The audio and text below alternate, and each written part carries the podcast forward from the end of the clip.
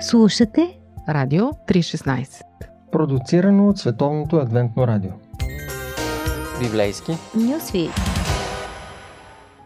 Здравейте, приятели! Аз съм Ради, а днес ще придружаваме Яков и жените му и дори ще участваме по избор на чия страна всеки си решава в тяхната битка за деца. Всъщност е много човешко всичко това, което се случва в дома на Яков, който се жени за две сестри. Малко е излъган с първата, но втората е любовта на живота му, Рахил. И от нейна гледна точка тя има всичко. Само едно. Нейното щастие свършва, когато разбира, че не може да забременее. Той все още я обича, той не се отчуждава заради проблема й. Тя си спомня първата им среща, когато преди да се представи я целува. Чак после се сеща да си каже кой е, откъде идва. Просто така се побърка по нея. Взе да се перчи пред колегите си, да надува мускули и да си чупи краката, за да й прави услуга. После се разплака и призна, че бяга от братска вендета – баща и го нае и това беше един от най-големите му удари в бизнеса, защото всичко започна да се разраства от грижите на Яков. Той е работлив, умът му сече, инициативен е и освен това е благословен. Но дали тя не е прокълната, защото 7 години, откакто са женени, нямат дете.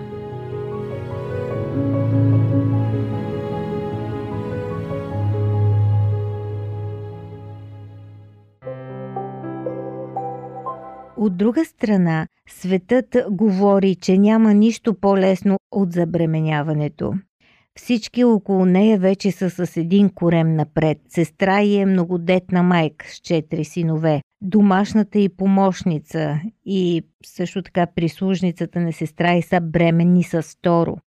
Тя заобикаля детските площадки и престава да общува с приятелки, които дундуркат деца. Рекламите на бебешки храни и супер попиващи памперси, които от никъде не протичат и скачат от всеки канал. Изглежда, че светът живее и винаги е живял в някакъв бейби култ, а тя е забита въгъла в страни от истинския живот. Бясна е на Бога и не може да си обясни защо той постъпва така жестоко с нея. Ето даже уличните кучета раждат, само тя не. Седем години всъщност са дълъг период за битка с безплодието. Всеки месец, 12 пъти в годината. След всички надежди, събудени за няколко дни, неизбежно идва разочарованието. И е толкова изтощително, че неусетно се превръщаш в невротичка. Затова безплодието никога не е само личен проблем. То става семейна драма, става някаква родова карма – идва с безпомощност, с чувство на вина, на срам. Хвърляте в гняв и депресия. Понякога отричаш проблема. Това не може да ми се случи. Друг път не успяваш да проумееш причините. Защо? Изкупваш ли нещо, някакви грехове, свои ли, чужди ли? Чувстваш се съвсем сама. И това е някаква такава женска сакатост, като някакъв траур по майчинството, което така и не ти се случва, че просто а е толкова дълбока тази интимност, че няма пред кого да я споделиш, на кого да кажеш, че си като инвалид или като неизлечимо болен, като онкоболен в последен стадий. Губиш усещането, че си нормален човек, започваш дори да мислиш за самоубийство, Нищо не те радва, нищо дори не може да те разсее. Искаш да поговори с Яков на спокойствие, да обсъдите той как вижда нещата, но щом отвориш уста, или започваш да ревеш, или да го обвиняваш, като че той е крив за твоите проблеми, природата е посочила виновника, защото често, когато възникне проблем в двойката, партньорите започват да оттърсят кой е виновен, заради кого не може жената да зачене. Тук е ясно, ти си тази, която не може. Освен това, той е някак резервиран. Сякаш малко остава в страни от нещастието. Може би така се чувства всяка жена в това положение, че тая мъка е лично нейна. Да не говорим, че Яков прави някакви генетични експерименти, които са страшно успешни. Във фермата му няма ялова овца. Не случайно го считат за най-големия експерт по фертилността в овцевътството. Да не говорим, че и три жени е забременил до сега, а тя фаворитката да остане без дете. Значи крайно време е да се заеме и с нея. Само да си дойде от работа, мисли си Рахил. И така, семейна идилия, сцена първа. Лия отново е бременна. Рахил е извън себе си от яд, от нерви, от завист. Коя нормална жена няма да вдигне термоядрен скандал? Тя дава ултиматум на мъжа си. Ако не ме снабдиш с деца, ще умра. Явно знаеш какво да правиш, най-сетне заеми се с мен. Дай ми деца, иначе умирам.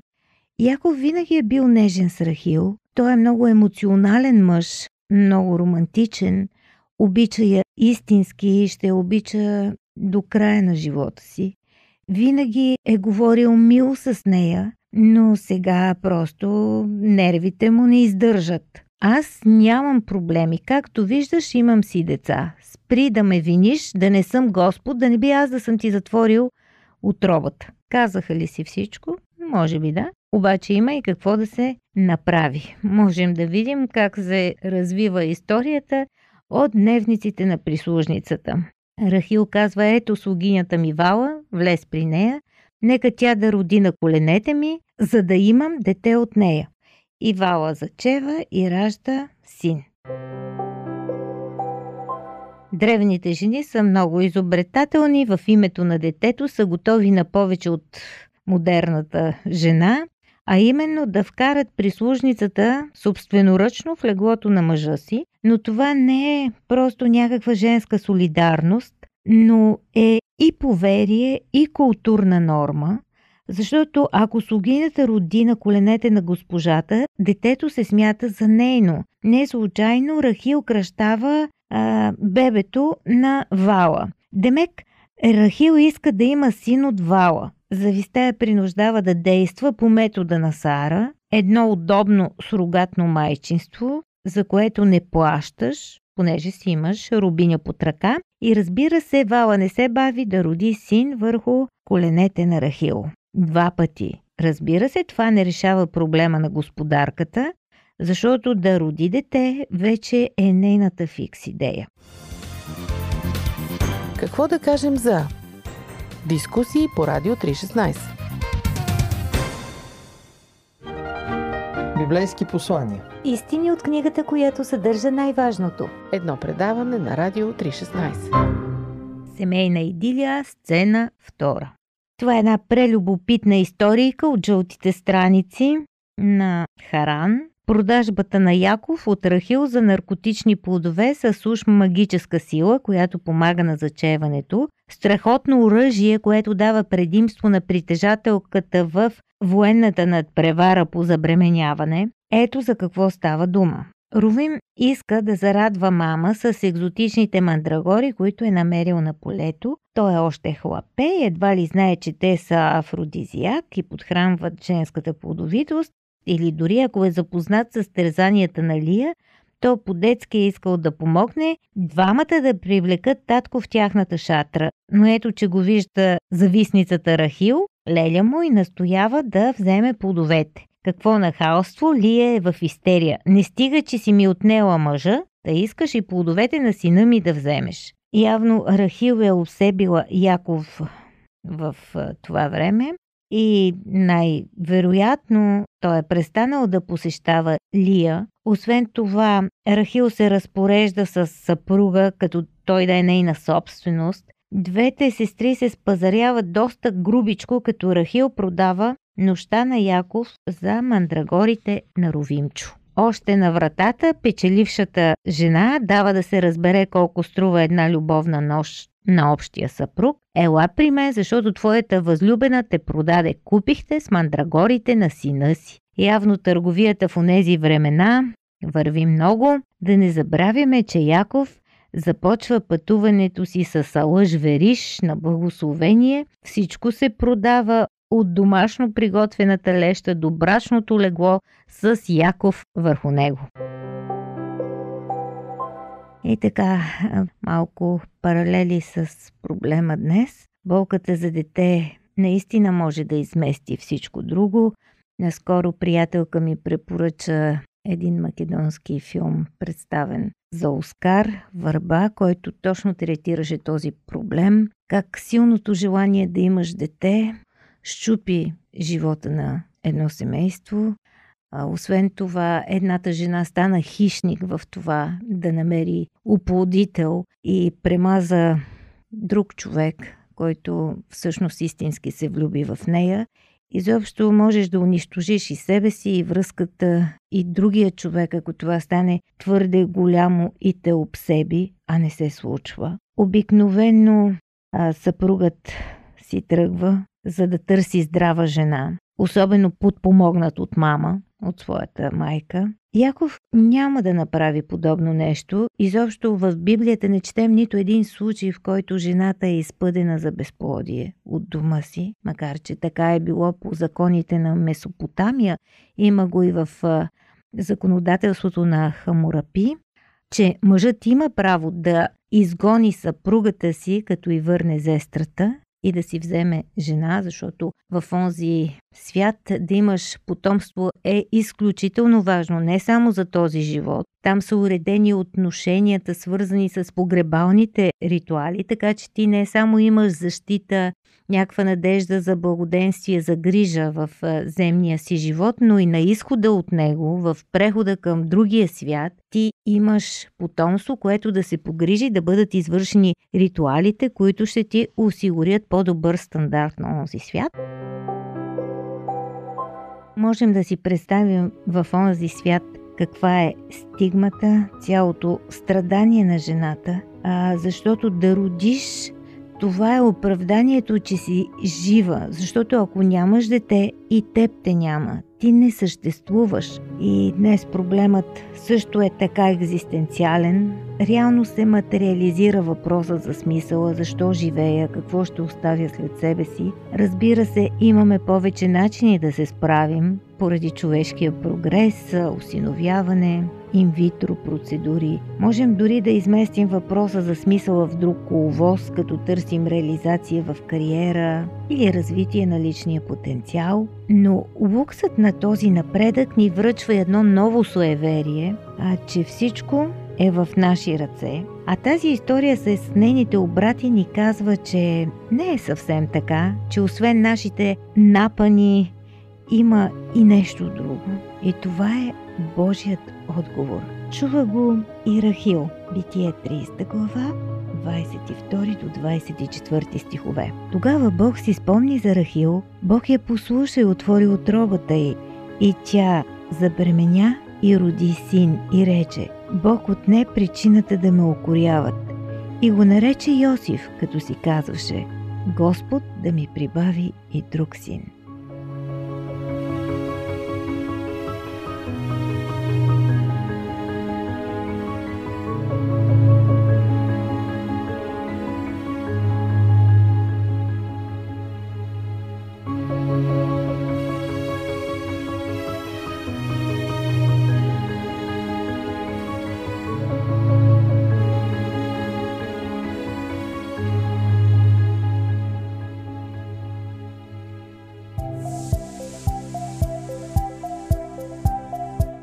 Слушате Радио 316 Продуцирано от Световното адвентно радио.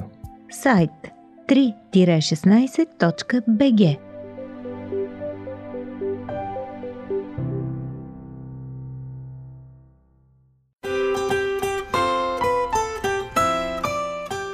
По пантофи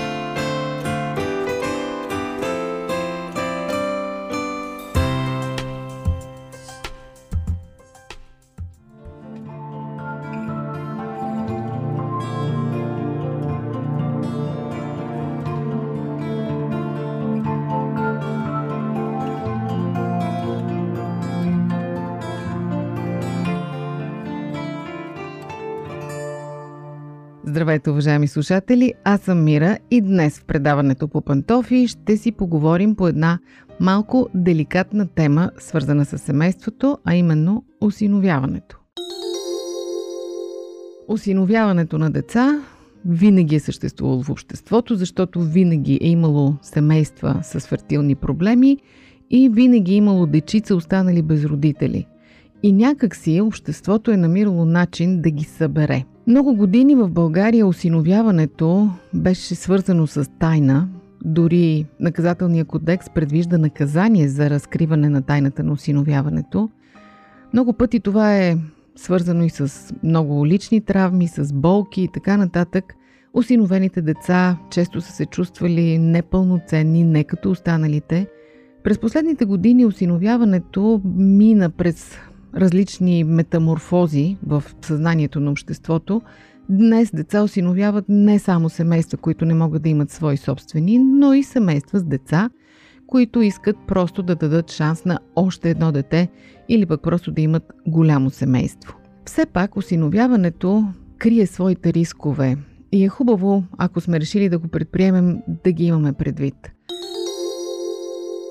Най-напред трябва да сме наясно, че всяко дете, изоставено от родителите си, е преживяло травма, макар и на подсъзнателно ниво. Психолозите наричат това първична рана, защото макар то да няма съзнание, тъй като е било свързано с майка си в продължение на 9 месеца в отробата, когато тя го изостави, то преживява това разкъсване на връзката, макар че нито може да го обясни, нито дори може би паметта му го регистрира, но то се отразява на неговата психика. Не случайно такива деца имат проблеми с общуването, когато пораснат и изискват особени грижи. След това родителите трябва да знаят, че ако имат свои собствени деца, установяването на връзка между осиновеното дете и тях може да бъде доста сложен процес. Често родителите се питат има ли най-подходяща възраст за осиновяване.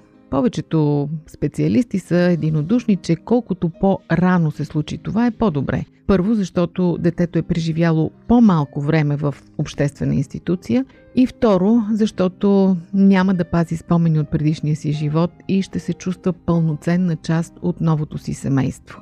Разбира се, не е невъзможно и не е изключено дете да се осинови в по-голяма възраст. Дори има едно предимство и това е, че няма проблем то да знае, че е осиновено, защото ясно си спомня живота от преди това. Но все пак, колкото по-малко е детето, толкова по-малко проблеми се очертават и за него, и за неговите осиновители. Разбира се, дали трябва да се каже на детето, че е осиновено или не, вече няма спорове по този въпрос. Всички казват да, то трябва да знае. Вече друг е въпросът кога да се случи това научаване. Обикновено се използва времето, когато детето започне да разбира и да задава първите си въпроси, свързани с появата на децата. Всеки родител знае и помни как детето е запитало мамо как се раждат бебетата, мамо откъде идват бебетата, и оттам нататък започва обяснението на процеса на зачеване и раждане на дете. Този момент е подходящ да кажете на детето, че то не е било във вашия корем, а в корема на друга жена. Но вие сте си го избрали. Разбира се, всеки родител и всяко семейство избира своя вариант да обясни на детето. Някои предпочитат да го разкажат като приказка. Примерно как мама и тати са били много щастливо семейство, но не са имали деца, как са искали да си имат детенце и как са го осиновили. Други родители пък съвсем влизат в приказния вариант, използват за герои животни, разказват как имало едно котенце, което било много самотно, нямало си мама и татко, но едни други котки, големи, го харесали, го взели и станали негови мама и татко – Идеята е да разкажете цялата история на детето на достъпен за него език. Какво да кажем за дискусии по Радио 316? Вие слушате Радио 316, продуцирано от Световното адвентно радио.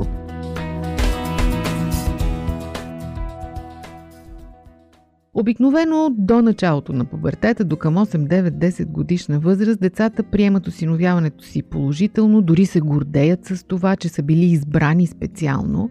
След това настъпва един кризисен период, появява се осъзнаването, че преди да бъде осиновено, то всъщност е било изоставено.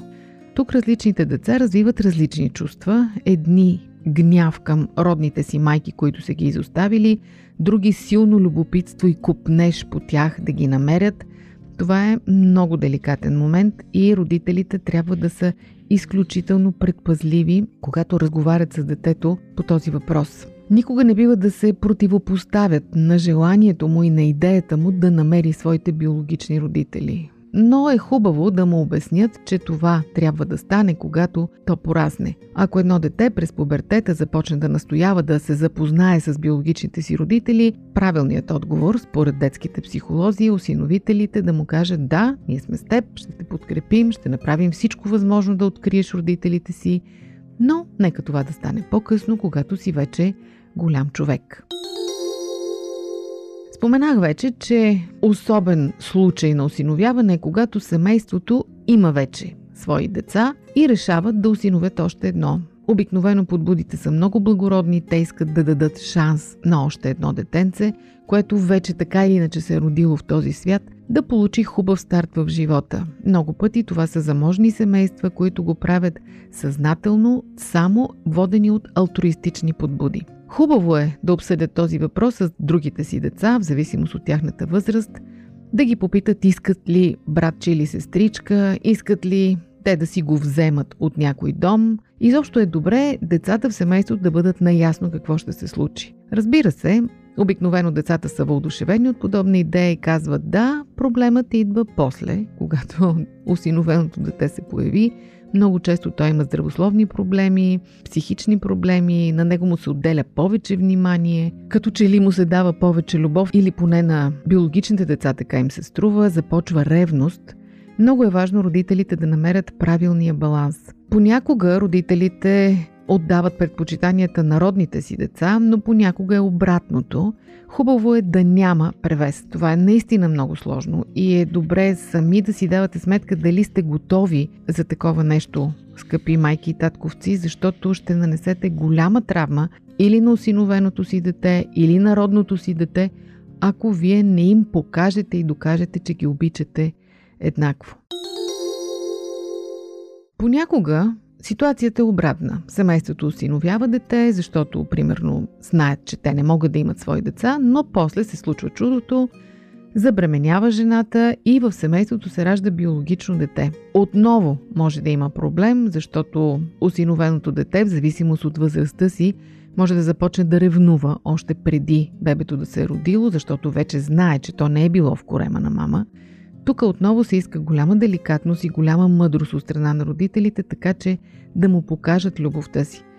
Дори голямото дете да е биологично дете на родителите, обикновено има ревност към бебето, независимо от всичко и това всички родители го знаят, но все пак, когато голямото дете е осиновено, има една въпросителна повече и един риск повече. Така че, скъпи приятели, в никакъв случай не искам да наблягам на опасностите от осиновяването. Напротив, това е едно от най-благородните неща, които едно семейство може да направи. Но все пак пристъпвайте към тази крачка с мъдрост, с зрялост, с отворени очи, с молитва към Бог, с желание да направите най-доброто за всички и за детето, което ще осиновите, и за родните си деца, ако имате такива, както и за самите себе си. Пожелавам ви успех, ако сте решили да направите това. Бъдете подкрепа на онези свои приятели, които вече са направили тази крачка, защото наистина не е лесно, но това е нещо изключително благородно. Да дадеш начало, шанс в живота на едно дете, което сякаш съдбата е усъкатила и му отнела всички шансове. Наистина пожелавам ви успех! Дочуване от мен до следващия път.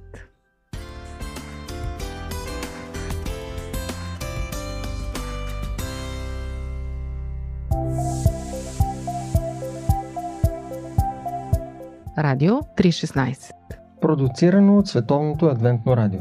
Сайт 3-16.bg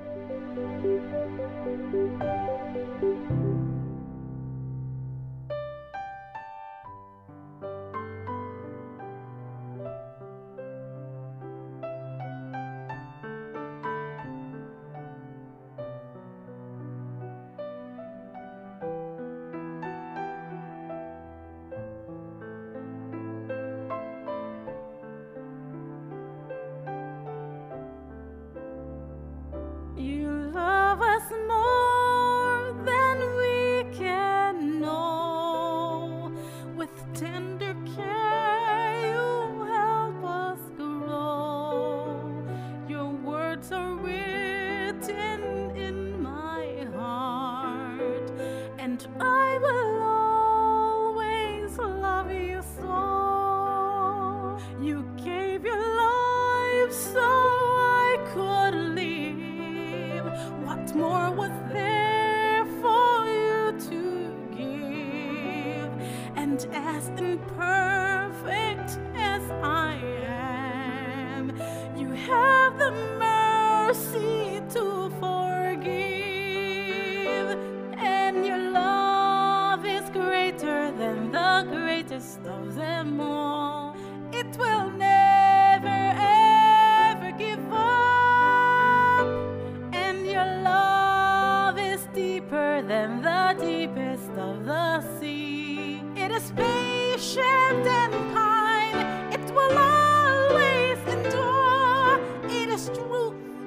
It is real, it is pure.